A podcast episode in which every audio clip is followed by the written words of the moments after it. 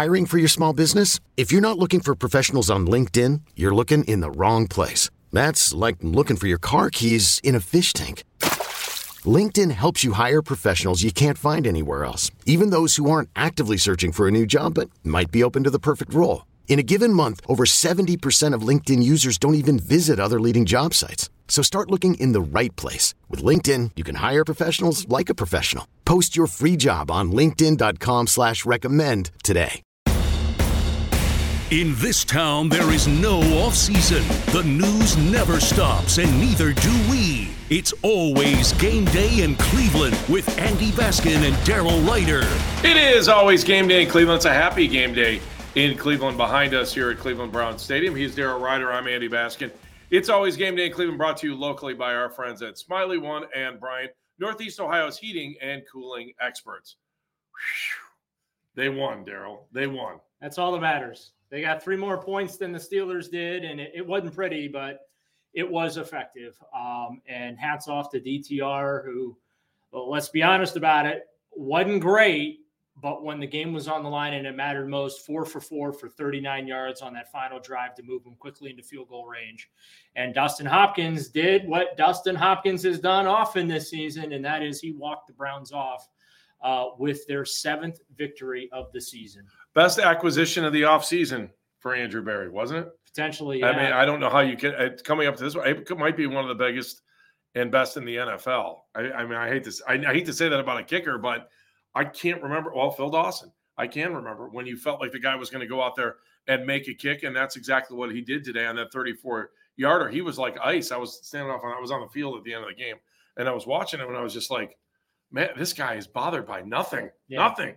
Yeah, and, and talked to him after the game, and he said he realized that as he's finding out here, kicking into the West End a little easier than kicking into the dog pound. Hmm. And so the, he admitted they had two separate calculations as far as the comfort level was with the distance going into the dog pound versus going uh, into the West End zone. He said, obviously, going west, we felt about kicking a little longer than we did going toward the east. Hmm. And uh, I told him, said, well, you're going to get used to that here in Cleveland because that's just the way this stadium operates. But yeah, ice water in his veins um, and, uh, you know, 34 yarder eh, fans think of that as a, a, chip shot. I mean, now it's an extra point, right? But um, I, I get he credited Kevin Stefanski and the offense with not taking the foot off the gas once they got in to field goal range. He even said a lot of offenses once they get into field goal range, they take they just they check out and then turn it over uh, to uh, the special teams unit to kick the field goal. He said, I like the fact that they kept going and, uh, you know, obviously made it a much easier kick uh, on him. But the bottom line here, Andy, is uh, they won the football game. They split with the Steelers for the fifth time in the last six years. Uh, they should have won, obviously, in Pittsburgh. That's a that's a backbreaker. But they didn't make critical play or uh, critical errors, I should say, down the stretch. It was interesting. I was, I was talking to a Browns official coming up in the elevator, and uh, he did he did what you did to open the pocket. Whew. And I said, yeah, you know, when the Steelers got the ball with a buck 41 left, all I was thinking is, I know how this movie's going to end like eh, because we had seen it so many times with Pittsburgh and what they uh, the abuse that they dish out uh, to the Cleveland Browns. And he said, "Well, this year's team's different." And I go, "Yeah, it really is because you look at these games that they're winning late and, and in critical moments. You go." You know, San Francisco, I, you know, they get the luck of the, the win there, but Indianapolis, that game, uh, you talk about, uh, you know, uh, a couple of these other games, you know, Baltimore, where it's just they're, they're they're tight games and they're finding ways to win as opposed to years past where they would just find ways to give games away. I thought there was an interesting point that was made, and I heard Kevin Stefanski. I think it was talking about it in the pregame show. And you know, you talked about this being a movie. The prequel to the last two weeks may have been the Seattle Seahawks loss because the defense didn't like the way that felt at the end. Yeah. They felt like that loss was on them. And if you go back and look at the last two weeks, the defense in the fourth quarter, last drive, when they had to have it, they've had it. It's almost as good as having a quarterback saying, here's the ball at the 25 and let's drive the ball down the field. That defense learned something in that Seattle game. There's no doubt about it. And these last two weeks, they've really proved it. Like you said, in the past, we would have seen Pittsburgh march down the field. Not anymore. This defense is different. This defense is for real. And unfortunately, they lost two more pieces uh, during the game. Anthony Walker suffered a hamstring injury. Uh, um, How severe? What do we think? well, uh, you know, You we'll- guess? you know, no, I'm Oh. not going to. I don't guess on injuries. Uh, it, it, we'll get the updates tomorrow, hopefully. Right. Uh, and then Rodney McLeod Yeah. uh, with with the bicep injury, and you always worry about bicep injuries. So, um, but you know, the the mood in the locker room from the defensive players was exactly what you described. That hey, you know, we focus on the job that we have to do. They knew they had to be very very physical against the Pittsburgh Steelers. That they had to play for 60 minutes. There was no taking the foot off the gas or you know taking plays off or taking a moment to catch your breath and think you you cannot do that uh, against the Steelers. And oh, the defense kept the Steelers streak alive of being outgained in every single game this season. But the Browns handed the Steelers their first loss of the season in one score games. They are now six and one in said football games as they fall to six and four, and, and the Browns give themselves a little bit of a But I- breathing room. And I think this is the sixth or seventh time the Browns have been in a less than four point game. yeah, I mean, that it's just it. Keep, I know we want to keep. call- I think there are old timers like me that want to keep calling these cardiac kids 2.0, but I, I mean, they've just figured out a way to handle things in the fourth quarter. They wa- definitely make yeah. you breathe into the paper bag Well, in that's the all right, second half of There's- games, man. There's nothing It's wrong with it. That, that's entertaining. If you, although the game wasn't entertaining, let's be honest. it was a painful game to watch. You know, to your point, it, it really was. I mean, there were times where I was joking that this was setting the the sport of football back decades with the the way these offenses were struggling. Look, we knew what to expect with Pittsburgh, Absolutely. right? Yep. Um, we knew their offense was not going to come in here and light up the scoreboard, and the you know, and so I think that from DTR's perspective. Um, and looking what hit, at what his responsibility for this game was going to be, Andy, he didn't have to do much just don't make critical mistakes. Unfortunately, he had the only turnover of the game with that interception late in Yeah, the it was a quarter. fluky one though. But, But- yeah, I agree.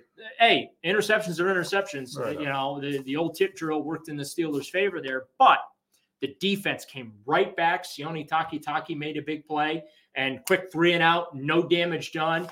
Uh, Steelers went ahead and shanked a punt 25 yards. We're going to forget that Corey Bojorquez also shanked a punt late. Yeah, game. but Corey Bojorquez kept this game out He of did. reach a little bit early on in the game too. I mean, he was booting 60 yarders. Yeah, he, he he really did help them win the field position battle for most of this game. But uh, you know that turnover only cost them about ten yards because when they got the ball back, instead of having the thirty-five, I think they had like the forty-five or something like that. So um, all's well that ends well there. But I just the uh, you know uh, the way that they respond to adversity is is unique this year because this is not something we're used to seeing Browns teams. You know, usually once once one thing goes bad for them, it tends to snowball and it just you know. Well, that's how it felt like with Nick Chubb in the beginning of the season, right? Right. It felt like everything was going to go downhill. I want to walk backwards through this game for a little bit, and we'll do. We're going to be on for three segments of the show too. By the way, um, we're not going to. We're do a little bit more than our normal post game podcast. So let's walk it back because I was in a room full of people when the Browns decided they were going to run the ball with 20 seconds to go, and then I had a heart attack when they did. that. yeah, there were a lot of people, but at the end of the day, I think that's Kevin Stefanski learning. He was not going to leave any time on that clock for the Steelers. Well, I in my head, my twisted sense of thinking was that they were going to accept the off, the offsides penalty of the Steelers, take the five yards, kick it again, and make it, and leave no time on the clock. And then I was like, yeah, that's a pretty stupid idea, and that is why I am not a head coach because you take those points. Uh, and the, the only thing different I would have done at the end of the game there is I would have squib kicked it off a Steeler to because once it touches a player, that clock runs this way. Pittsburgh couldn't even put their offense on the field to try and uh, you know uh, Right. attempt anything at the end. But um, yeah, he did a great job bleeding that clock, and it, it, as uh, Dustin Hopkins said after the game, they didn't take their foot off the gas when they got into field goal range. They were able to churn out more yards. Big run there by Kareem Hunt uh, on a- after those four completions. Right. They got into range, and then what does Kareem Hunt do? He rips off a couple more yards and and really sets things up uh, nicely. So um, when it mattered most, the offense executed. Uh, the defense, I thought, from start to finish, was phenomenal. And of course, we'll get into uh, you know some things that did not go the Browns' way that mm, probably should have, or maybe not, after uh, doing these Zapruder pausing of certain replays to figure out Yeah, if they got the calls right or not. Interesting. All right, so we'll come back. We'll talk also about what they said in the locker room after the game. It's always game day in Cleveland, the post game edition.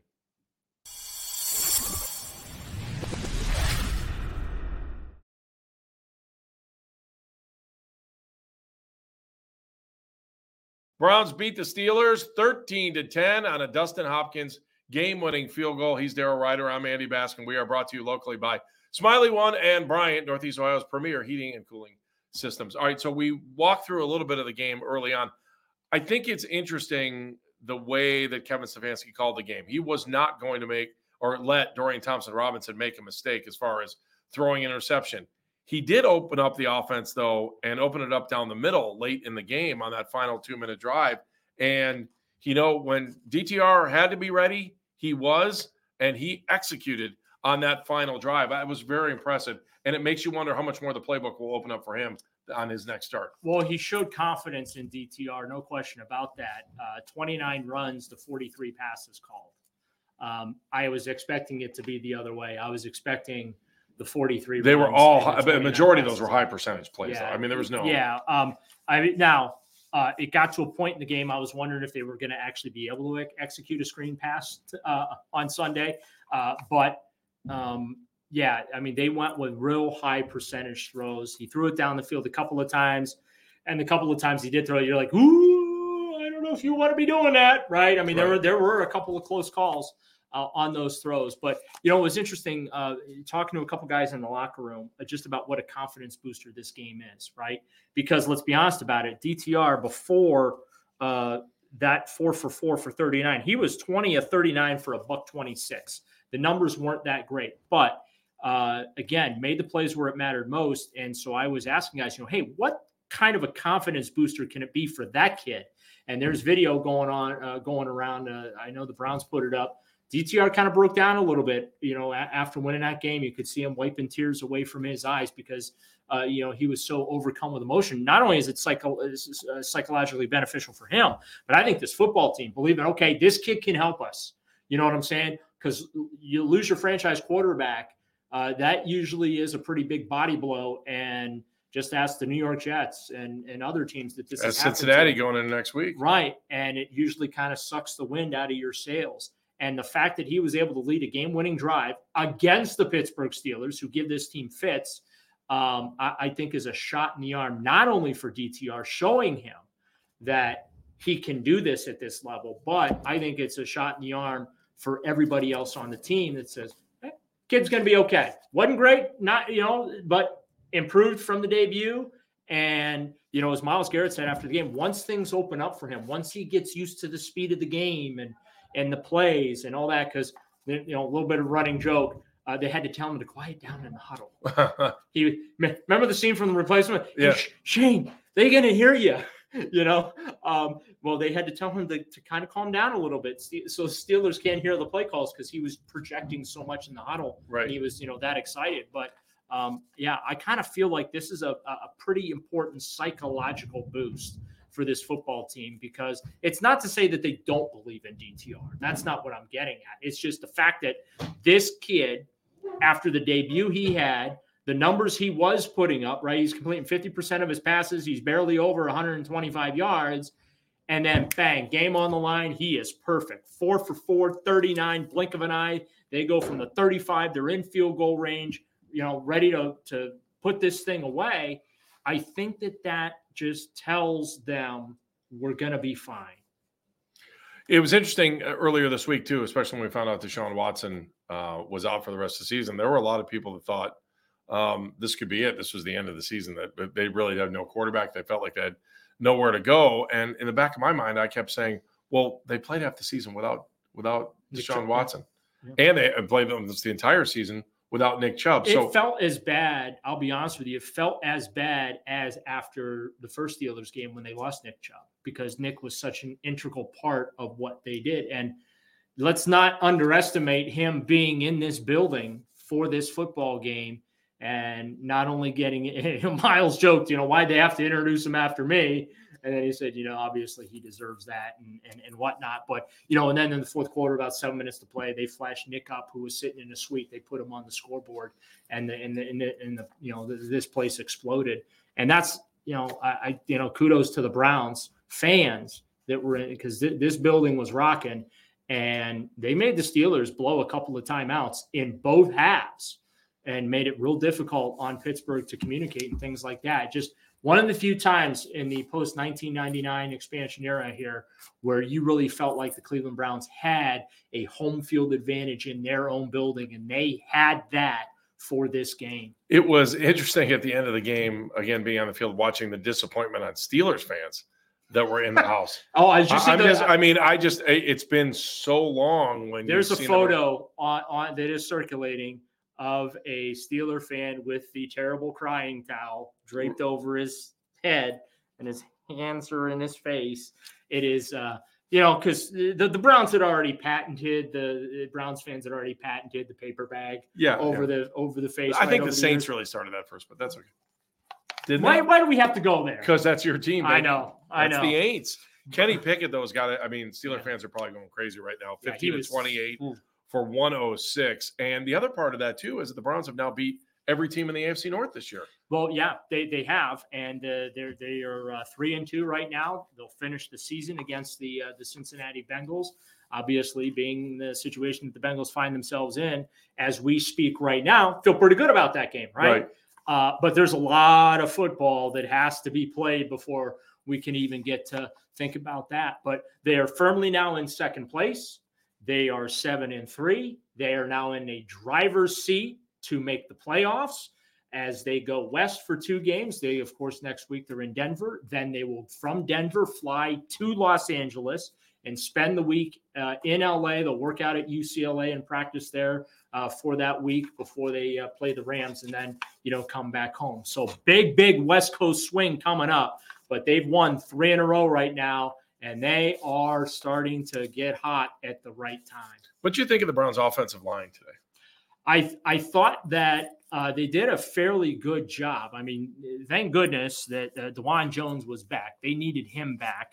Uh, and then you look at the run production. You know, Jerome Ford barely getting over the goal line. Talk to him in the locker room. He said, "I thought I was pretty sure that I was in. I was pretty confident." But when you watch that replay, that ball barely crossed. Yeah, but you know what? I mean, line. if you look at that and compare that to the safety that probably Right. should have been called to start the game, I mean, there's a little bit of karma there, isn't there? Yeah, there is. Now I went ahead and I did. I tried to do a frame by frame on that safety Okay. because I because in Here's in, this Zapruder stuff you promised. well in full speed it looked to me like it should be a safety. And Myles Garrett said after the game, the first two plays of the game probably should have been safeties, and he's got a legitimate argument. But um, watching a frame by frame, the rule is it's where the ball is when the contact occurs, not where the player ends up or is driven back to. And so Myles Garrett hit Pickett right at the goal line. And I don't, I can't, you can't. But it's all about the plane, right? It's the same It's as when you're going in, it's the the same plane. as going out. All it is is that if any part of that football is across that plane as he's being hit, that's a safety. And that's the biggest question because from up high, it looks like it's a safety. But then when you freeze that where Garrett hits him initially, like there is a plausible chance that that ball is one inch outside of that goal line, but the angle is such that you can't tell. I, again, I thought it was a safety. I thought the Browns got jobbed on that call. It should have been two nothing right out of the gate, um, and shouldn't have even had. They should have won this game twelve to ten. We shouldn't have needed Dustin Hopkins there uh, at the end. But um, you know, Myles Garrett showing up big in, in a big spot. The defensive line all day showing up uh, in big spots. You know, uh, Myles Garrett outplayed T.J. Watt today. I, I I'm trying to remember in my head if I heard TJ Watt's name called today, and I don't. He did not sack Dorian Thompson Robinson. no, I don't remember it. Myles Garrett got two sacks. He's up to now 13, 13. for the season. And I believe he's, uh, as we record this podcast, I believe he leads the NFL right now. And the question now becomes what is not, forget defensive player of the year. If the Browns keep winning, could he jump into the MVP conversation? He talked about that earlier this week too. Let's talk about that when we come back. Also, um, more quarterback talk and DTR. What's next? And quarterback the Browns could be bringing in tomorrow on Monday. It's always game day in Cleveland, the post game edition.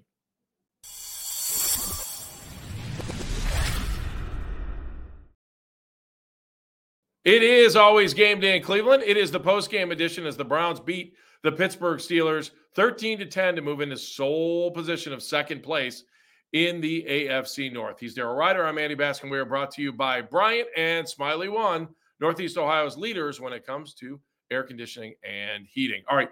There was a story that kind of popped before the game. I, I'll let you give credit where credit is due because I know I think I read it where it came out first, but I'm not sure. Joe Flacco was in Cleveland on Friday.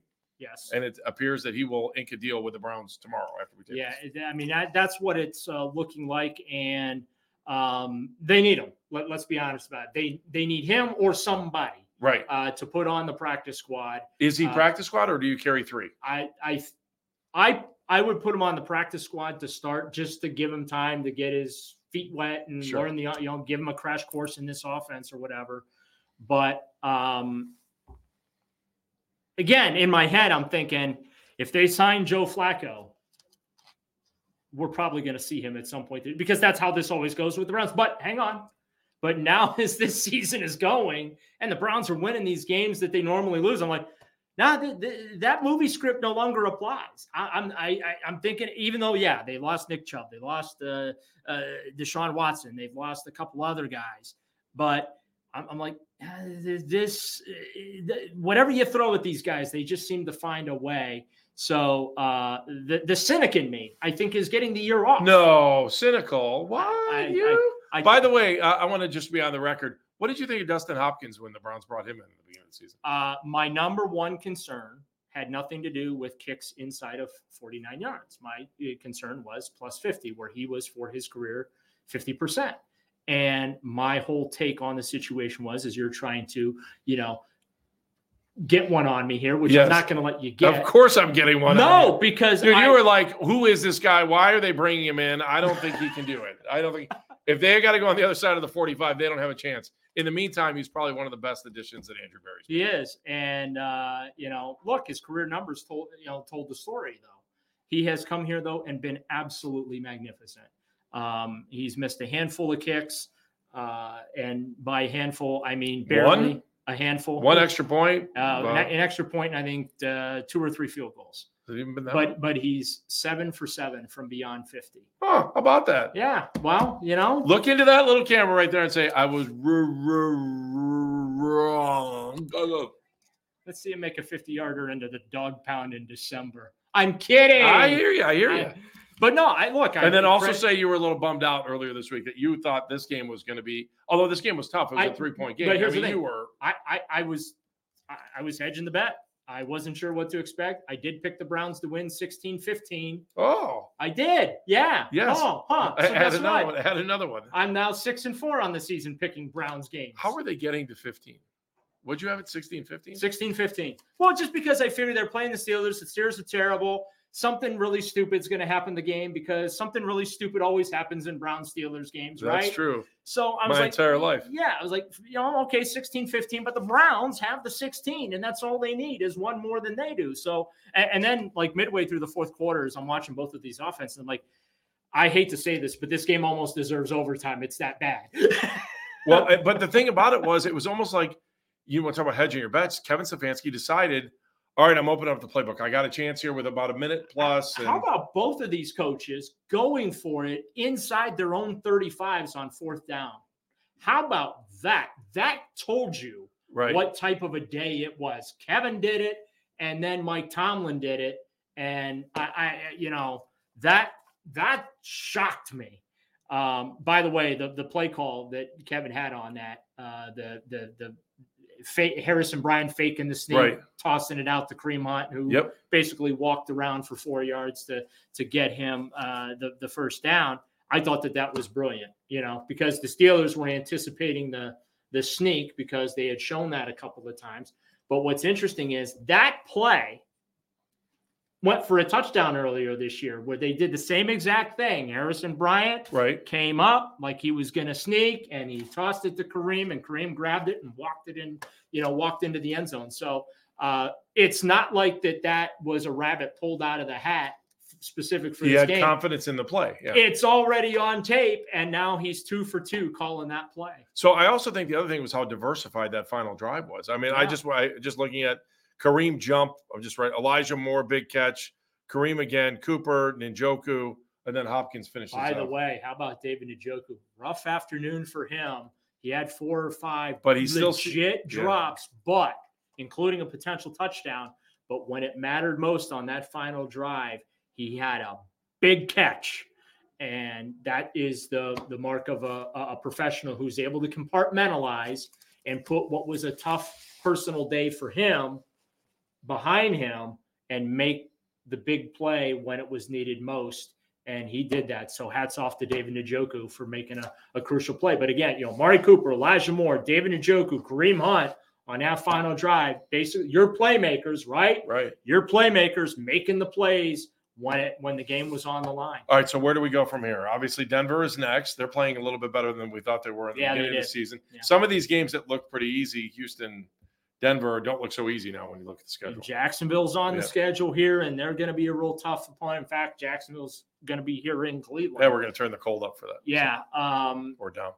uh, yeah, I want to turn the heat down for that one. That's that. That will be the one game I will endorse playing in frigid conditions. Okay. Otherwise, uh, Yeah, we don't need a dome for that game. correct. Open the roof, Jimmy, for that one. Yes. Um, but yeah, I mean, look, they, the Browns are set up in, in really good shape. And I think that it's incumbent upon uh, Dorian Thompson Robinson and Kevin Stefanski to continue to work, you know, because like you said earlier, a lot of safe plays, a lot of high percentage passes, But with this Not- defense, you can do that. There's Right. no question. you know, not forcing him to to do have to do too much in situations, right? Um, and then hopefully, as he gets more comfortable in this offense and being out there, he's he's going to be able to make those throws down the field and make those bigger plays. But right now, uh, again, I just I feel like this was a stepping stone. That's kind of how I look at this game, Andy. Sure. Because again, it wasn't a great performance by him, but it was effective. It was efficient. It was just enough to get the job done, and that's all you wanted to see today from him. So hats off to him. All right. So again, we look at Dorian Thompson Robinson. We see how he grows. The defense, we're a little concerned about how banged up they are. I'm just trying to think of the headlines ahead during Thanksgiving. Yeah, I mean, uh, obviously, we'll see what's going on with Anthony Walker and uh, Ronnie McLeod. Um, those those could potentially be two, you know, big losses if those guys are uh, seriously hurt. Uh, again, McLeod's got the bicep, and then you've got uh, uh, you know a hamstring injury there. Um, you know, Denzel. By the way, how about the shot Denzel Ward delivered on Najee Harris today? When he lost his helmet, that play. He hit him so hard that Denzel's helmet came off and he lost his mouthpiece. And the first thing I thought was, please don't have a concussion. but I, I mean, that was that. There were a couple of helmets that came off in this game uh, it- on both sides. It was it, it was a hard hitting physical game. And again, the Browns played for 60 minutes and they made the plays down the stretch. Steelers had their shot. I mean, and like I said, I've watched a lot of their games this year. Like that was that was abnormal for them.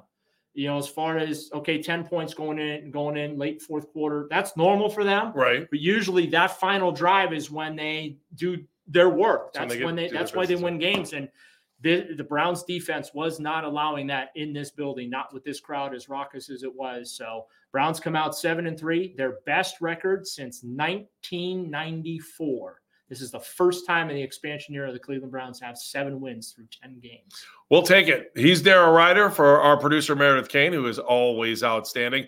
Thanks for watching the post game edition of It's Always Game Day in Cleveland. The Browns beat the Steelers. How sweet it is 13 to 10.